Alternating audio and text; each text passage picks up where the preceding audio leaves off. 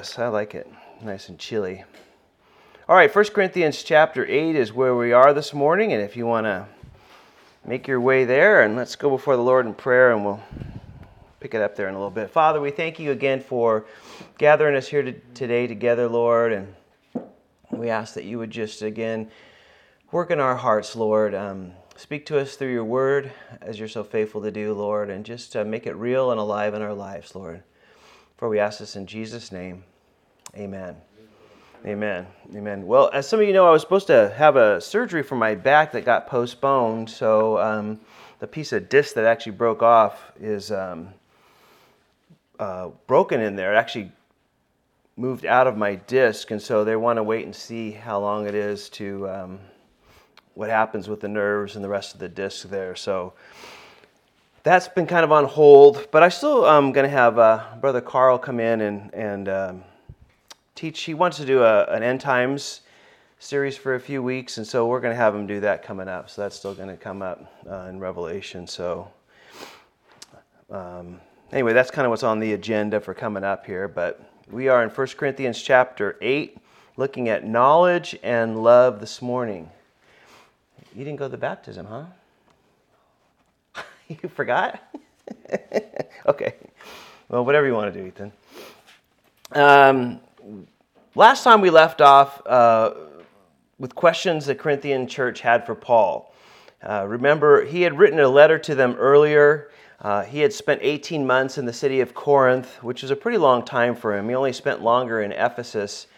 Um, and so um, he was there uh, for a while, and he really was the one that brought the gospel to, to the Corinthian church. So he had a very uh, deep connection to them in a lot of ways. And because he was off doing the same thing in other cities, they had uh, he had written them a letter, and obviously they had communicated somehow to Paul again, written him a letter asking him questions. And we spent a couple weeks looking at marriage and singleness. And again, you you know, um, 1 Corinthians seven has a lot to do with uh, being married and uh, single. Um, you know, Jesus talks about it in Matthew chapter 19. I'm getting a blinking light. Oh, there. Okay. Um, Matthew 19. So, you know, there's a few places in the Bible where you can go to look at these things uh, about marriage and about singleness. And we hit one of the bigger sections probably in Scripture. Probably talks about it the most uh, in Scripture there about being single and marriage uh, in one section.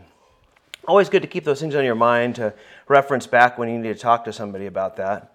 But today we're going to move on to the next question, and it's really concerning um, this. Uh, the subject is pretty clear, it, it, you know, and if we look at what the subject is here in chapter 8, um, we might look at it and kind of read over this section. If you read through 1 Corinthians before, you might read over and say, well, this is, um, you know, this is, what does this really have to do with me? But it has a lot of application here. In fact, it has some very deep and great uh, um, um, application because it's really the right thing to do in a situation where there's really no clear, clear scriptural direction.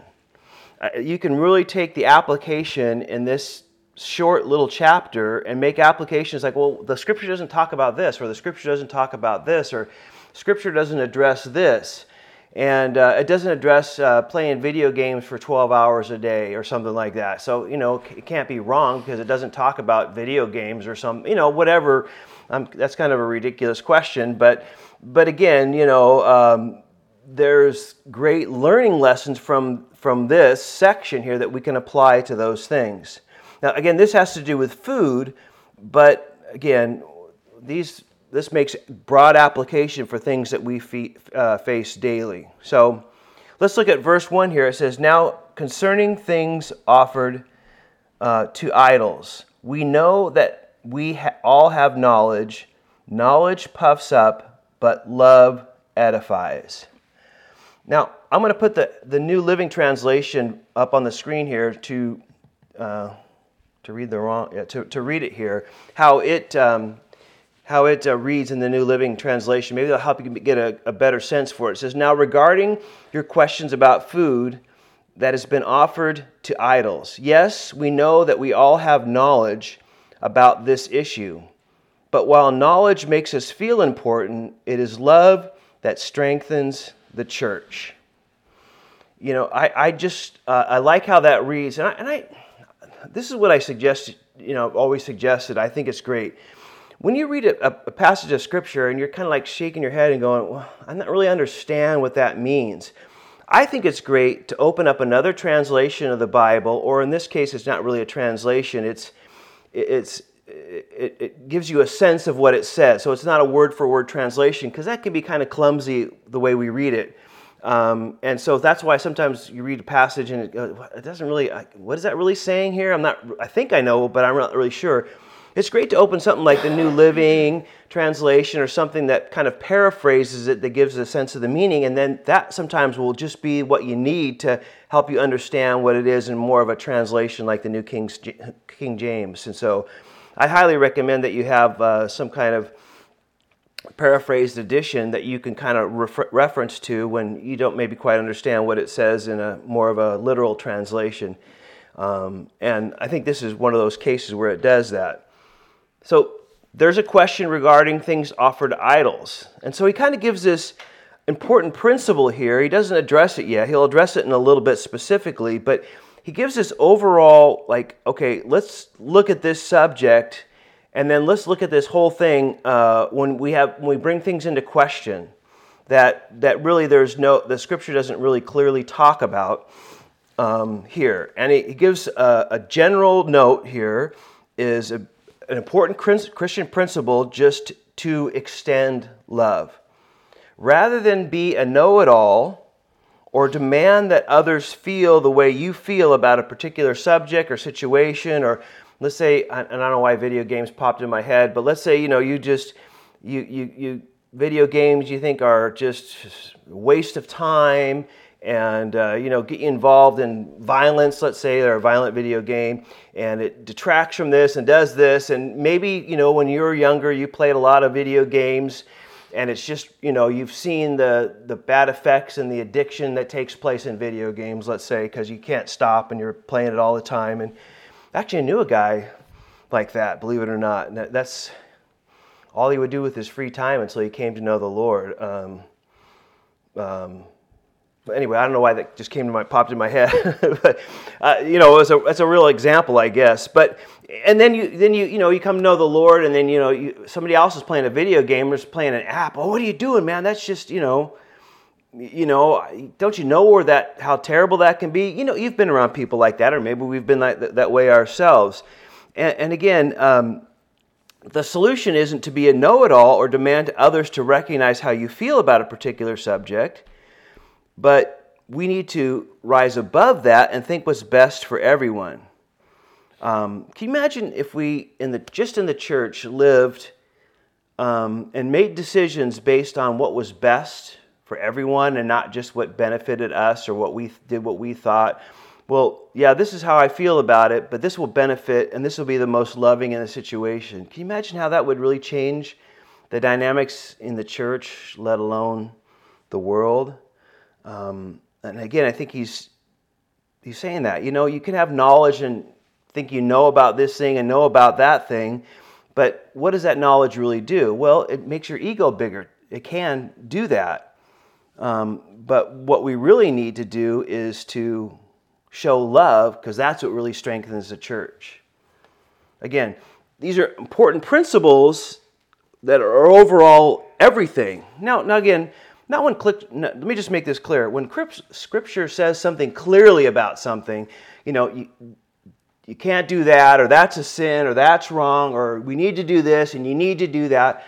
We're not talking about those situations, right? Those are clearly said in Scripture, clearly given examples, clearly spoken about.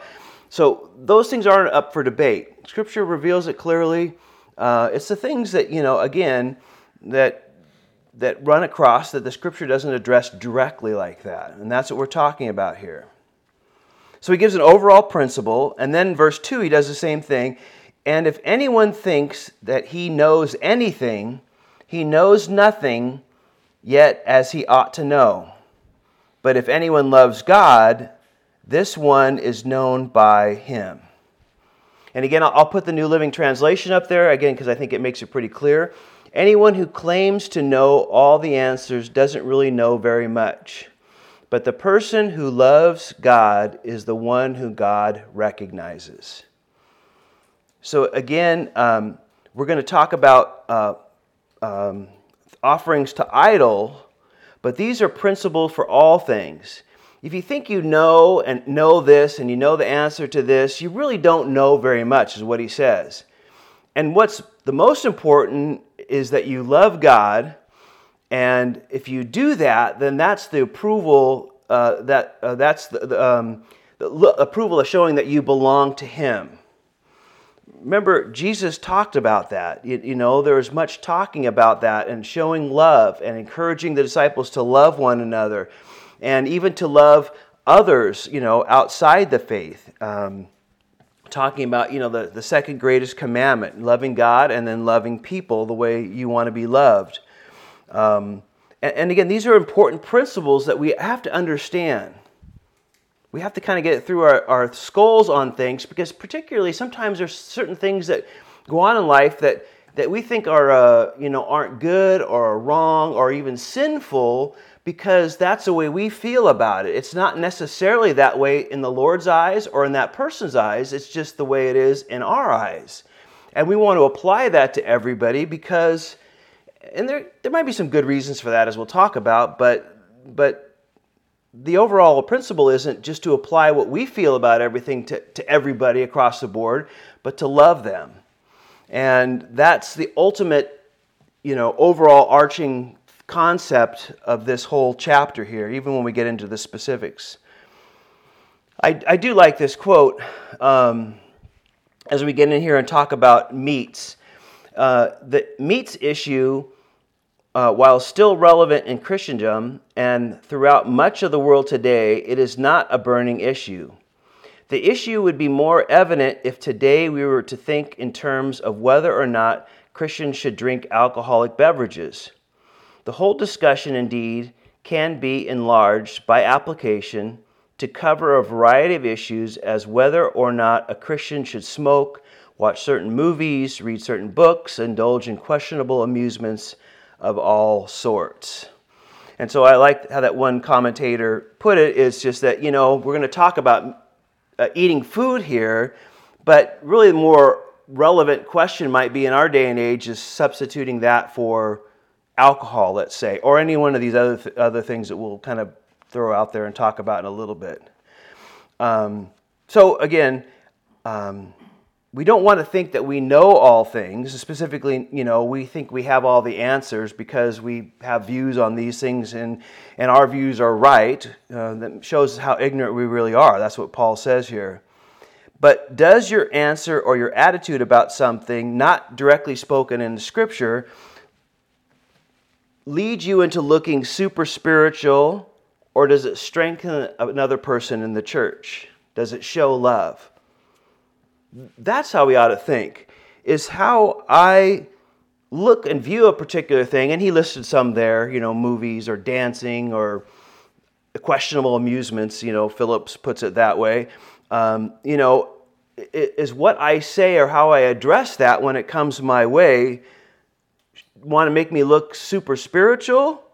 Or am I interested in strengthening the person and the church by what I say or what I don't say? Does it show love? And I think if we step back and say, okay, I really want to tell this person this or that or that, um, then you know we have to. If we step back and say for a second, okay, is what I'm going to say is it going to show love? Is it going to strengthen the person? Is it going to strengthen the church? Or is it just going to impose how I feel or what I think about a particular subject, and you know make me a little rung spiritual, more spiritual than everybody because that's the way I view these things. And usually, people think they're more spiritual by the don'ts they do. Did you get that? The don'ts they do? Mm-hmm. okay. And uh, again, these things kind of seem backwards, uh, and other things are going to be said. It's kind of the opposite. We think, well, if you know something about it, you're actually you are smarter, you're more spiritual. But as typical in a lot of things, to, you know, in the Lord's economy, it's it, it's backwards than the natural way we think, and we'll see this here. Let me give you an example. I think this is a great example. So, um, when my daughter Anastasia was was young, she would have, well, both of them would actually, but she would have, let's just use her as an example, she would have bad dreams. She would wake up and have a bad dream, and she would think there was a monster in the room. Now, she comes to me and say that, well, I have knowledge, right, that there is no monster in her room, right? But that knowledge of there is no monster in the room doesn't do her any good, right? It doesn't do my knowledge of knowing that yes, there's not any monster in that room doesn't do her any good at that time. And that can be true with a person who offers a way or do or to act. It doesn't really help. You, you, you know these things are they're clear to you, but that doesn't necessarily help help the person here. Typically, what happens, this knowledge inflates, you know, uh, the ego, and it doesn't really help the person that's, you know, maybe in a situation or maybe doing something that, you know, they believe is, you know, is true and right or good or uh, they don't have a problem with it or, you know, it's, they're pretty convinced on the subject. It, but doesn't, my knowledge doesn't do her any good. In fact, I'll put another quote up here. I think um, Christian behavior is founded on love, not knowledge. And the goal of the Christian life is not knowledge, but love.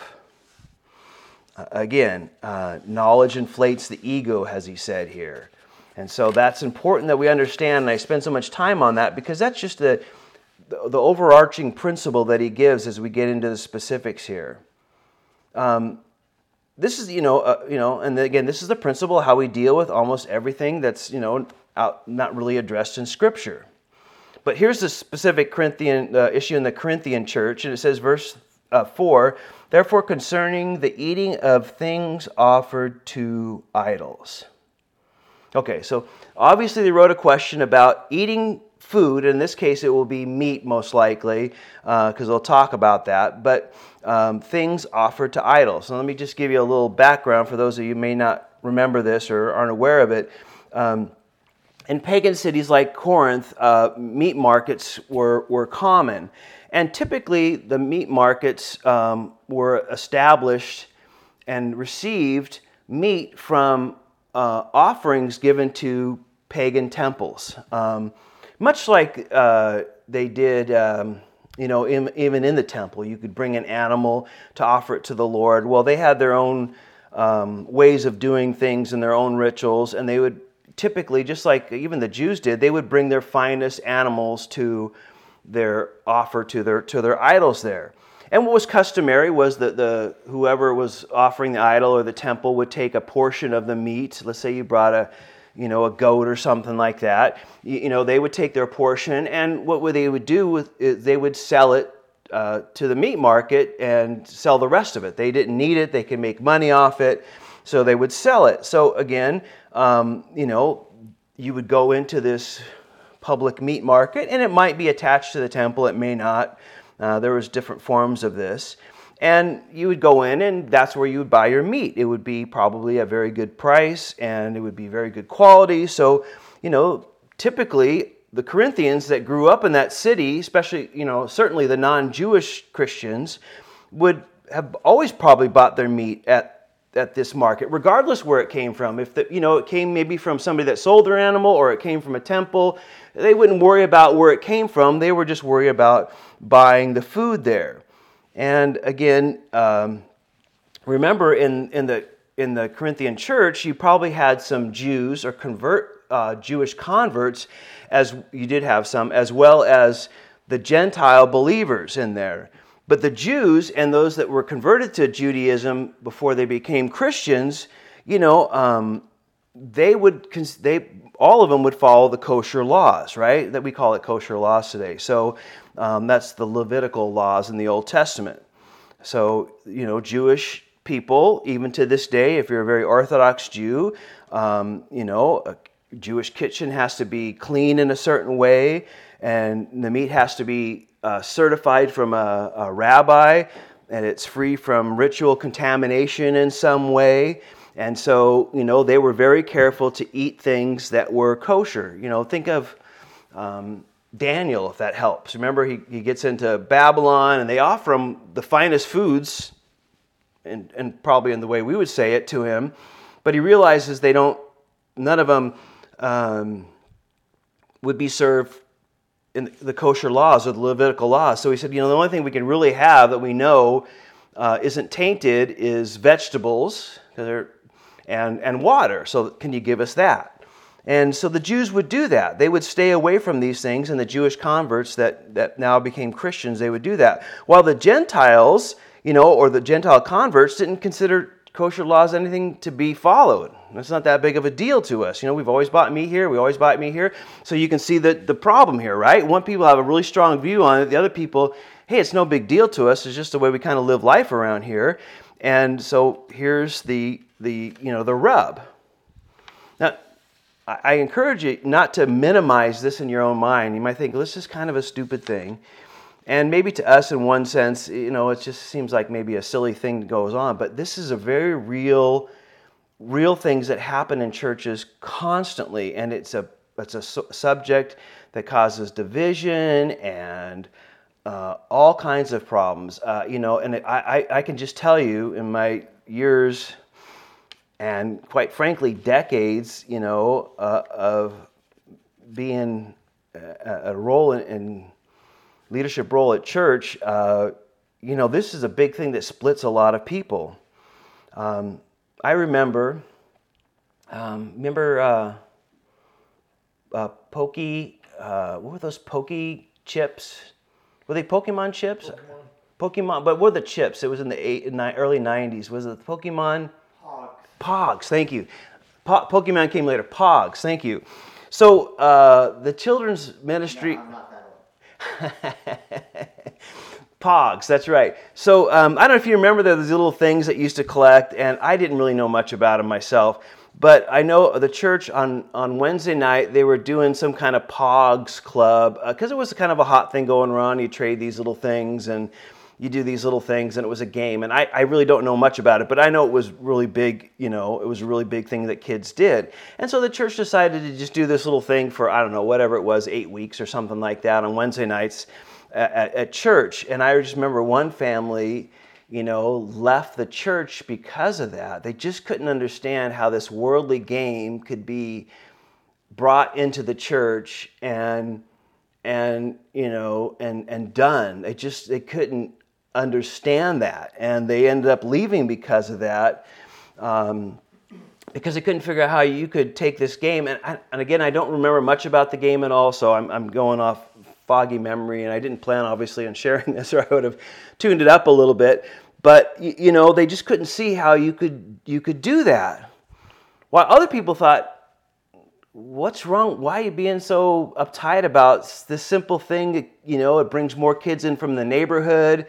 You look at we've brought other kids in uh, because it's a place they can do that with other kids, and you know, they looked at it that way, and it's a great thing or a fun thing, or it gets the kids interested in and, and things for Sunday and, and on and on, right? They had their reasons, they had their reasons. Well, who's right?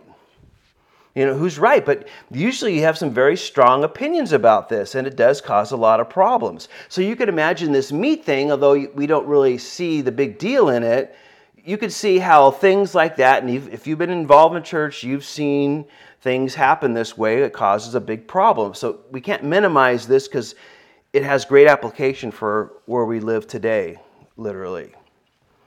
Okay, so that's kind of the history of it. You have the meat, you have it offered. Some people care, some people really don't care.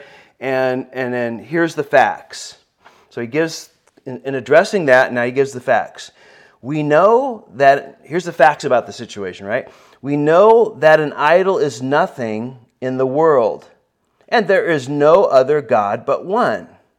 Verse 5 For even if there are so called gods, whether in heaven or on earth, as there are many gods and many lords, yet for us there is one God, the Father, of whom all are all things, and we for him, and one Lord Jesus Christ, through whom all are all things, and though and through and through whom we live. So he says, okay, here's concerning these, this problem with what, what you're eating here and where it's coming from. But here's the facts. We know that an idol, if it's offered in this temple of Zeus, let's say, or in the top temple of, um, I can't think of it, in, in Corinth at that time, but let's just say Zeus for sake of argument, you know, there's no Zeus. We know that there is no Zeus. We know, it, you know, he isn't anything. He's made up in a person's mind or a group of people's mind, and, you know, people decided to worship it because he was this and that, and that's what we were told, and that's what we were raised on, and these stories have been around, and they're part of our culture and all this. But we know there's no Zeus with making lightning bolts up in Olympus and all this kind of stuff, or anything else they worship. We know that. You know, we know that the idols are made of wood or clay or gold or plaster or plastic or whatever, right? And you know, if you've been to India at all, you can see them almost in every corner. They worship all kinds of things, and they just make that, and that's what they worship, right? Still happens today. And we know they're not real, and there's nothing in them. We know that there's one God. Everybody can agree with that. We know that Jesus is our Savior, you know, everybody in the Corinthian church can agree on that, right? Everyone, Jew, Gentile, we can all agree that that's nothing and there's only one God. And all these us these things, though they're called gods and lords in this world and people identify them as such, we know there's only one one God and one Savior, Jesus, right? The idols are really nothing. And so if meat is offered to something that's nothing, uh, then you know, it must mean that nothing to eat in these buildings or uh, buy meat in these buildings. And again, it, will seem as we read through here that they could either eat there or buy meat there. Um, and, and so, you know, it's nothing. So it's nothing. These idols are just nothing, and we know that. They're not real. They're man's creation. They have no power, and they're made with human hands. So just remember that. We can all agree about that. Clearly, everybody would agree. But verse 7, here's the rub. However, there is not in everyone that knowledge, for some, with the conscience of the idol, until now eat it as a thing offered to an idol, and their conscience, being weak, is defiled. Okay, so even though we know the idols are nothing, there are those who think about where the meat came from. And the person that was offering the, the food to this idol was doing so in worshiping this idol. And it bugs them. And, and they think of that meat as just something so wrong. And if they're Jewish, they're thinking, you know, this is what the old, you know, this is what the law says. And you can look back in Leviticus and, and, and, and see this.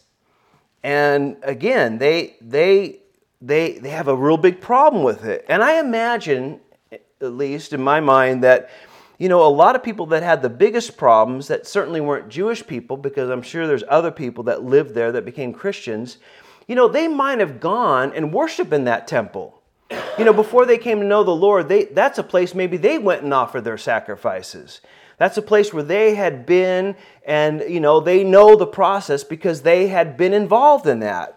And now they look at it and go, man, that's what I once was, and I'm over here now. How can I go into that? How can I be a part of that? How can I just even go in there and buy anything knowing what I know and knowing how I feel? I, can't do it. I don't have a good conscience. And, and we notice here, notice at the end of verse 7, they're referred to as being weak, not more spiritual, now, typically, the don'ts in our Christian circle, you can't do this and you don't do that and don't do that and don't do that, we usually look at as being more spiritual and stronger, if you would, in their walk with the Lord. But Scripture says it in a number of places that actually they're weaker. And the stronger believer who has the ability to go in and buy that because they realize it's nothing, it's no big deal, and they, they're offering it to nothing, we don't really have a you know, it, it's, it's nothing. So buying it there is just like buying it any place else. Um, you know, uh, that's the way you feel, and they're stronger about it. But as we said, as we read, we don't have the liberty to do certain things, um, and uh, because we have to think about them, right? Their conscience is being weak. Remember, the overall principle is showing love in those areas. Um, I used to work, you know, when I worked in the oil refinery many, many years ago, um, you know, back in the day when you could smoke indoors and all that, and most of those guys, a lot of guys I worked with were Vietnam vets. They had just come back from Vietnam, and almost all of them smoked. And there was an older guy that worked there, um, and even when I was very young, he was, you know, hitting his 60s and getting close to retirement. And um, you know, he used to be a chain smoker. I mean, smoke, smoke, smoke, smoke, smoke, smoke, smoke. And something happened, and I, and I wasn't aware of it. But you, I know, you know, all of a sudden he hated cigarettes. And I imagine, you know, something happened with his health and his heart or something, and he couldn't. The doctor said if you keep going on smoking, you know, you're not going to make it through retirement or whatever. So he quit smoking. Got to give him credit for that. But every time he would walk into the place where there was somebody was smoking a cigarette, like he used to do, he would just say unpleasant things. Let's leave it at that, right? And kind of curse and then go like this and then storm out of the out of the room where or the office where, where people were smoking. And uh, so you can understand that, right? He used to sit there, he used to do that, he used to smoke, and now when he, you know, he, he can't stand being around smoke. Well, you understand, right? The lure to get back into it, the the, the pressure it was to get out of it. And so now, you know, you, you, you, to, to stay out of it and not to go back to it, you almost have to hate it, right? And, and that's what we're talking about here, right? You know, the people are like, how could you eat such things? Man, you must be immature. You're not spiritual at all. Don't you realize what they do there and what that's been done and how that's been offered? How could you do such? How could you feel okay by it, right? And we've known people that have done that to us in church about certain things. Again, not what's spelled out clearly in Scripture, but on things that aren't really addressed in Scripture. Well, verse 8 tells us this But food does not commend us to God, for neither if we eat are we better, nor if we do not eat, we are worse. So I can imagine some of those people asking the question to Paul were saying, that Christian is wrong. I'm right. Idols are nothing. And they're nothing, and I know they're nothing, right, Paul? I know they're nothing, so if I go in there and buy it, they're nothing. It doesn't matter. This guy's got to hang up over pogs, or this guy's got to hang up over, you know, uh, this and or doing that or not doing that. But I don't feel that way, and so you know, I know they're nothing. I know it's nothing. I understand who's true and who's right, and so you know, right? I can just go do whatever I want. Or the other guy is, how could they do that? How could they call themselves Christians and believers when they're putting that stuff in their bodies, knowing where it came from? I know what happened. I know how the people who offer it, what they're like, because I was a part of it. So, what his answer is? You're no more spiritual either way. You're not more spiritual if you don't eat there. You're not more spiritual if you do eat there because you know it's nothing.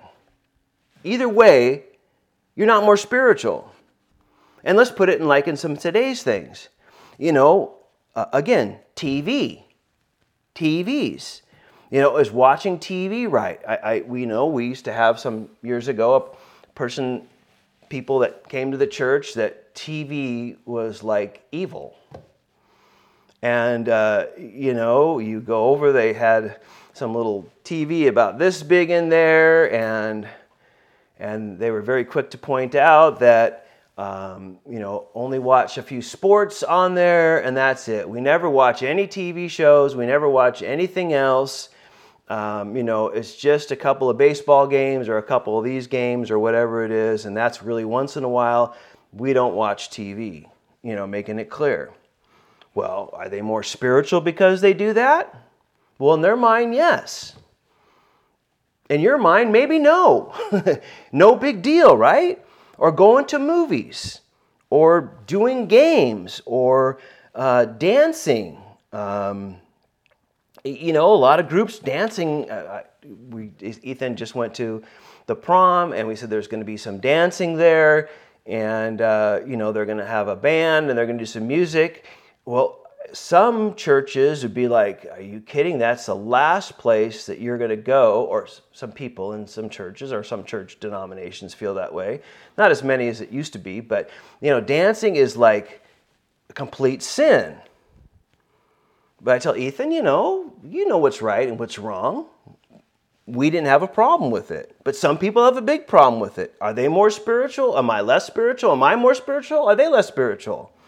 Right? Even drinking, I'll, I'll, I'll touch on that. Not getting drunk, that's definitely clearly talked about, but even drinking, some people have more of a liberty to do that. others that don't. Now, there's some clear restrictions in Scripture, and people, certain people really shouldn't be involved in it at all. And certain people that have struggled with things shouldn't be involved in it. But other people, if they have something once in a while, you know, people have very strong feelings in that.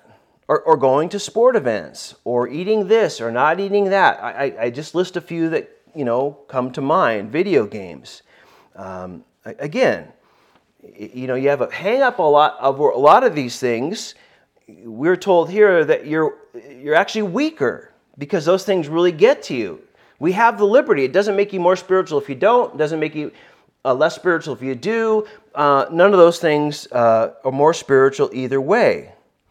But what we have to understand and what we know is see that we're saved by grace and nothing else. We can't get any better. And so the people, if you have a really strong opinion about watching TV or going to movies or dancing or this or that or whatever, sports or or something like that, you know, then you know, we need to understand it's not because you don't do that that you're more spiritual because it has nothing to do with our salvation. Our, it's saved by grace and nothing else. You can't get any better than that. His love towards us is perfect. But for some, that doesn't seem enough because uh, life isn't like this. You need to say no to this and no to that, and it's always saying no and no and no because it makes you holier and closer to God in some way. So, and we can understand that, right? Because that's the way the world works. That's the way relationship works, right? Uh, so much that we do around us is based on what we do or what we don't do. We work hard, we get paid more, we get a promotion, uh, we do something for somebody lovingly and we expect them to love us back. Um, you know, and so we, we think of those ways. So if I don't do this, it's more honoring to God. If I do do this, you know, it's less honoring to Him. If this and that and all that. And so we kind of think we have to work our way up, you know, to get more spiritual. But, you know, we're His and His love towards us cannot be affected by the non essentials. And there's no absolute wrong or right in these things on, what the Bible is silent about. It's based on what you feel and what the Holy Spirit is convicting you, but, but you can't think you're better or worse because you do or don't do something like that, or they're worse because they do or don't do something like that. And then you kind of divide into your corners. Uh, you know, we, you know, not any big surprise, but you know, in the church, there's been people that think Christmas is like uh, the great sin, and anything to do with Christmas is strict is idolatry. Jesus wasn't born on Christmas. It comes from a pagan holiday, and everything around that is just nothing to do with Jesus, and it's all wrong, it's all bad, and everything is just, you know, you're half an idol worshiper if you do that. Some people love it, think it's great, they enjoy it, they're celebrating the birth of Jesus. Their heart is this is a great and joyous time. And, and so, who's right in that? Well, again, the people that feel like it's wrong will try to tell you that you're less spiritual because you are doing it. And, and so they want to shame you into saying, well, you should feel the way I feel about this. And the reality of it is, you're not more spiritual because you do, you're not less spiritual because you don't, or vice versa. It, it doesn't matter. You know, there's no absolute wrong or right in these things. We need to be true to what we know and our conscience is telling us, and we don't need to impose what we feel about something on somebody else. And if we have the freedom to do it, remember going back to our principles, we, we do it, or as we'll see here, we don't do it out of love and respect for the person that has a big problem about it. So maybe we don't get involved with this, or we don't do that in front of them, or we make sure that you know we, we, we don't spread our liberty around to offend them. We have to think of love. And that's what he says here in verse 9. But be aware lest somehow this liberty of yours become a stumbling block to those who are weak. So, what he's saying clearly again, what we need is more love than knowledge. You know, you guys are worried about knowledge in the Corinthian church, right? What's right or wrong. But what's really important is loving each other. Not everyone knows it's okay. Not everyone's got that same feel and opinion about it. So, what do you default on? Love. Not demanding your right and your opinion, but you default on love. on whichever side that you fall on. But particularly for those that have the freedom to do things and they don't feel convicted about it, and you're like, well, if you have a hang up about it, that's on you. I don't, so I'm just going to go ahead and do it. No. You got to show love. You got to think about them. They're weaker. They struggle in that. They see you eating that or in that place, buying that, they're going to have a problem. Listen, if I go to Nob Hill and pick up a 36 pack of Budweiser or something like that, and I'm in line and uh, here's this guy that you know struggled with alcohol his whole life and uh, you know or has problems in that area or similar areas and sees me doing it. How are they going to feel? Well they're going to feel like wow pastor drinks and pastor's buying a 36 i remember buying 32 36 packs on a saturday or whatever right? But he's doing it. Maybe it's okay. I have to think about that. I have to think well i have the liberty to do that but how are people who see me, how is it going to affect them?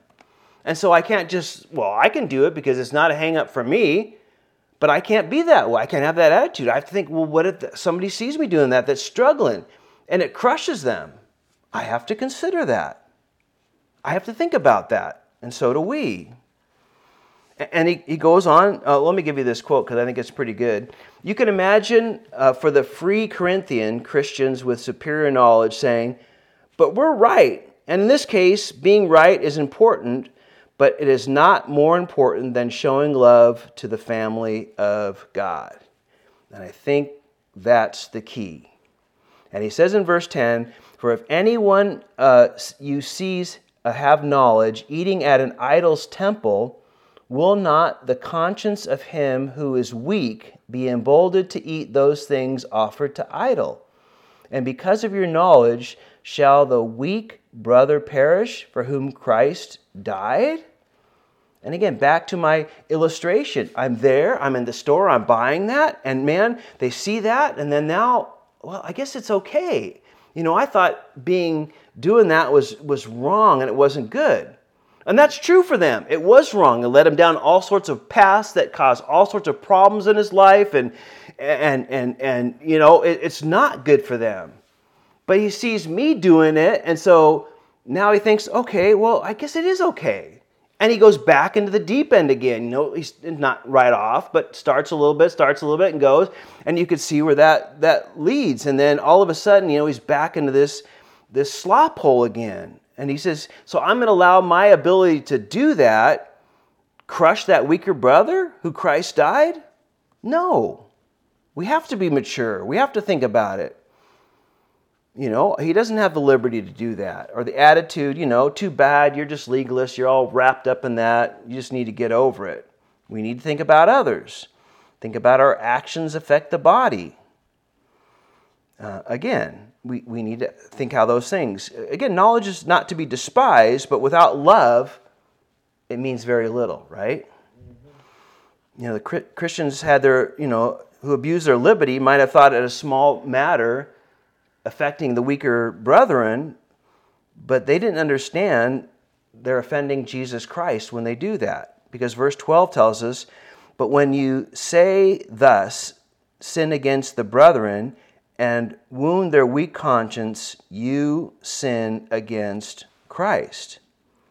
So that the person seeing you does this and doesn't feel right about it, and you know this caused them to happen, or all of a sudden you know that you know you're eating at your house and you have some kind of lunch after church, and they know where you got the meat from, and now they're stuck in this quandary because you don't have a problem with it. Ah, oh, just eat it. Who cares? It just you know that those things are nothing. It doesn't matter. Come on, man, eat but it's bugging them, right? Their conscience is is bothering them. Every bite they take is just really like tearing them up inside. And, and again, you know, the verse states that you know if you encourage them to do something and then they just feel awful and they condemned, then you shouldn't do it. It's wrong. You know, you shouldn't influence them in something that they have a strong conviction about and that they feel, um, you, you know, wrong about. Oh, come on, just get over it. It'll be okay. It's no big deal. We're, we're told we're stumbling that person, and it is a sin. You are sinning. You are sinning. And now, now again, let me make this clear because I think this is really important before we finish up here. all of us have either said it or have had it said to us. And they'll come up to you and they'll say, or you'll say to them, Man, what you're doing, uh, let's go back to our, our illustration there. So I'm in the store and I'm buying, let's say, a bottle of wine now. Let's not get to the 36 pack because that's in excess for sure, right? let's say I'm bottling, buying a little small little thing of wine or something, right? You, you see me there and you see me buying it. I have to think about the guy that, right, is struggling with that. He sees me buying that he's having a problem. Now he's all of a sudden internally like, oh, man, he's buying it, but I know it, I just, I know what it did to me, but he's okay. Should I be okay? Okay, we have to think about that person. But let's say there's somebody else in the store and they come up to me as I'm walking out to the parking lot and they say, Hey, Pastor Dylan, what you're doing is causing me to stumble. And we've said that maybe, or you've said that to somebody. But let me make this very clear. That is not what this verse states. That's not what it says. People like to do that all the time. They like to come up, and maybe you've done it and certainly had it done to you. Oh, what you're doing is causing me to stumble. No, the guy in the store that saw me doing it, that's struggling with whether I should do it or should do it, that's the person that is uh, and trying to internalize this and and figure it out and well he's doing it but i shouldn't do it. Maybe i should do it. He's doing it. He can do it. Why can't i do it? And you know all that's the person. The person who's meeting me up in the parking lot just doesn't like it thinks that alcohol is wrong and in every case and you shouldn't have it no matter what shouldn't be within 100 miles of christian and and says to me you causing me to stumble. When the reality of it is I'm not causing them to stumble. They just don't like the idea of it. They disagree with it. They think it's wrong and they're telling me that it's causing them to stumble when actually it's just something they feel that I shouldn't do. And so, how they share that with me is saying that I'm causing them to stumble when the reality of it's just causing their legalism to kick in. In fact, I, I think David Guzik says it the best. Uh, you are not stumbled because you are tempted to sin, through their, uh, through their actions. Your legalism is being offended. Out of love, I will never act in a way that might tempt you to sin, but I don't care at all about offending your legalism. In fact, I'm happy to do it. I like the way he says about that. Some people, oh, you're, you're, you know, you're causing me to stumble or this or that, but the reality of it is that's their whole legalism. That's what they feel is right or wrong. And they want everybody to toe the same line and feel how they feel about, again, these things that aren't clearly described in Scripture. And they've already made their opinions and rendered their opinions about it based on how they grew up, what the church has to say, how they feel about things, whatever it might be. And then they tell you you're stumbling them, but what you're really doing is offending their legalism, and they want you to, to feel the way they feel about any particular thing. And the reality is, those people, you're not causing them to stumble. You're just offending their legalism, and that's not important. That's not what he's talking about here. What he's talking about is the person that's in the store thinking, oh man, should I do it? Should I not do it? And typically, those people don't come up to you and tell you that they're, they're being offended by it or they're causing them to stumble. It's just happening internally and they're, you know, they're wrestling with all this. And, and, you know, you caught them out of the corner of your eye there and you know their story and you know something about them or you know that they could possibly be in there. That's who you need to think about. And he finishes up with this in verse 13 Therefore, if food makes my brother stumble, I will never again eat meat, lest I make my brother stumble.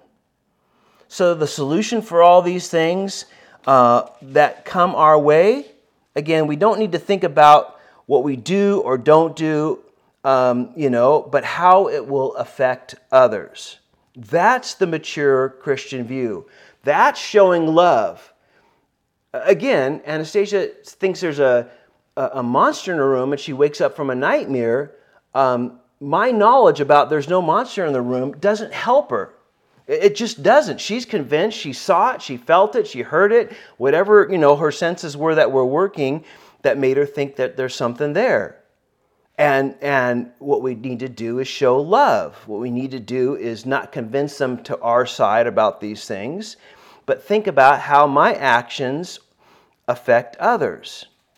And, you know, a younger person the Lord, you know, we, we don't want to turn them into this big do this and don't do this list. Sometimes, you know, we come a, to a new believer, a newer believer, and we feel like, oh, this is what you should do, what you shouldn't do, and you know, we kind of train them in the list of this is what we should. And, you know, that's that's not it. You know, think what's best for them, what's best for everybody. Show love. Um, again, you know, if a person has a strong conviction about something, uh, we don't want them smothering the Holy Spirit in their life and say, oh, the Bible doesn't teach against that. The Bible doesn't say anything about that. But they have a strong conviction. Let's, let's acknowledge that, even though they are kind of more on the legalism side and they're, you know, think they're more spiritual maybe about it or think it's better. We, we can just go along. Uh, listen, we don't need to get in some big row about that, teach against it. What we need to do is how it'll affect some, somebody else. You know, we don't we don't make way for the legalists that just want to tell us everything like that. No, those aren't the concern. But we do need to have concern for those that are really struggling and those that are really thinking in those areas and those that we know by our action or inaction or doing this or having this or going there or doing that on anything, how will that affect others? And if I consider that before anything I do, then out of love, we'll do the right thing. And Paul, at the end of the day, says, I'm just not going to do any of that stuff because I know there's some people it's going to affect, and it's better for me just to stay away from that 100%, not because I can't do it, but because I know it's better for some of those that would cause them to stumble, stumble that are weak, and, and it would cause all sorts of turmoil in their life and ruin the conviction of the Holy Spirit maybe on some area that they have. So I'm just going to back off and I'm not going to force my liberties down. But uh, I, am going to think about them in love. And to the legalists that want to tell you what to do, uh, you know, we're not worried about those guys. Obviously, we still want to act in love, but we don't allow them to influence us. But we do think about the weaker brother. And, um, you know, think of it this way How would I feel if I saw such and such do this? You know, if they saw me in Nob Hill buying this little pint of wine how will anybody that knows me feel if they saw that? Well, most some people will be all uptight about it. Well, I'm not really worried about them. But there are some people who struggle in that area, and if they saw that, it would be a real problem. So guess what? Just not going to go there. Not going to buy it. Never going to see me in Nob Hill buying that because it's just I, I know there's people that it would cause them some real trouble in their hearts. So what do we do in love? You stay away from it. And that's the principle we have here in 1 Corinthians chapter 8. Again, a chapter a lot of times we maybe read over and not really think too much about, but it's very powerful in those areas of what the Bible talk, what the Bible doesn't clearly talk about uh, and how we uh, make application to it. Amen. Let's pray. Father, we do thank you again for um, this, you know, these words, Lord.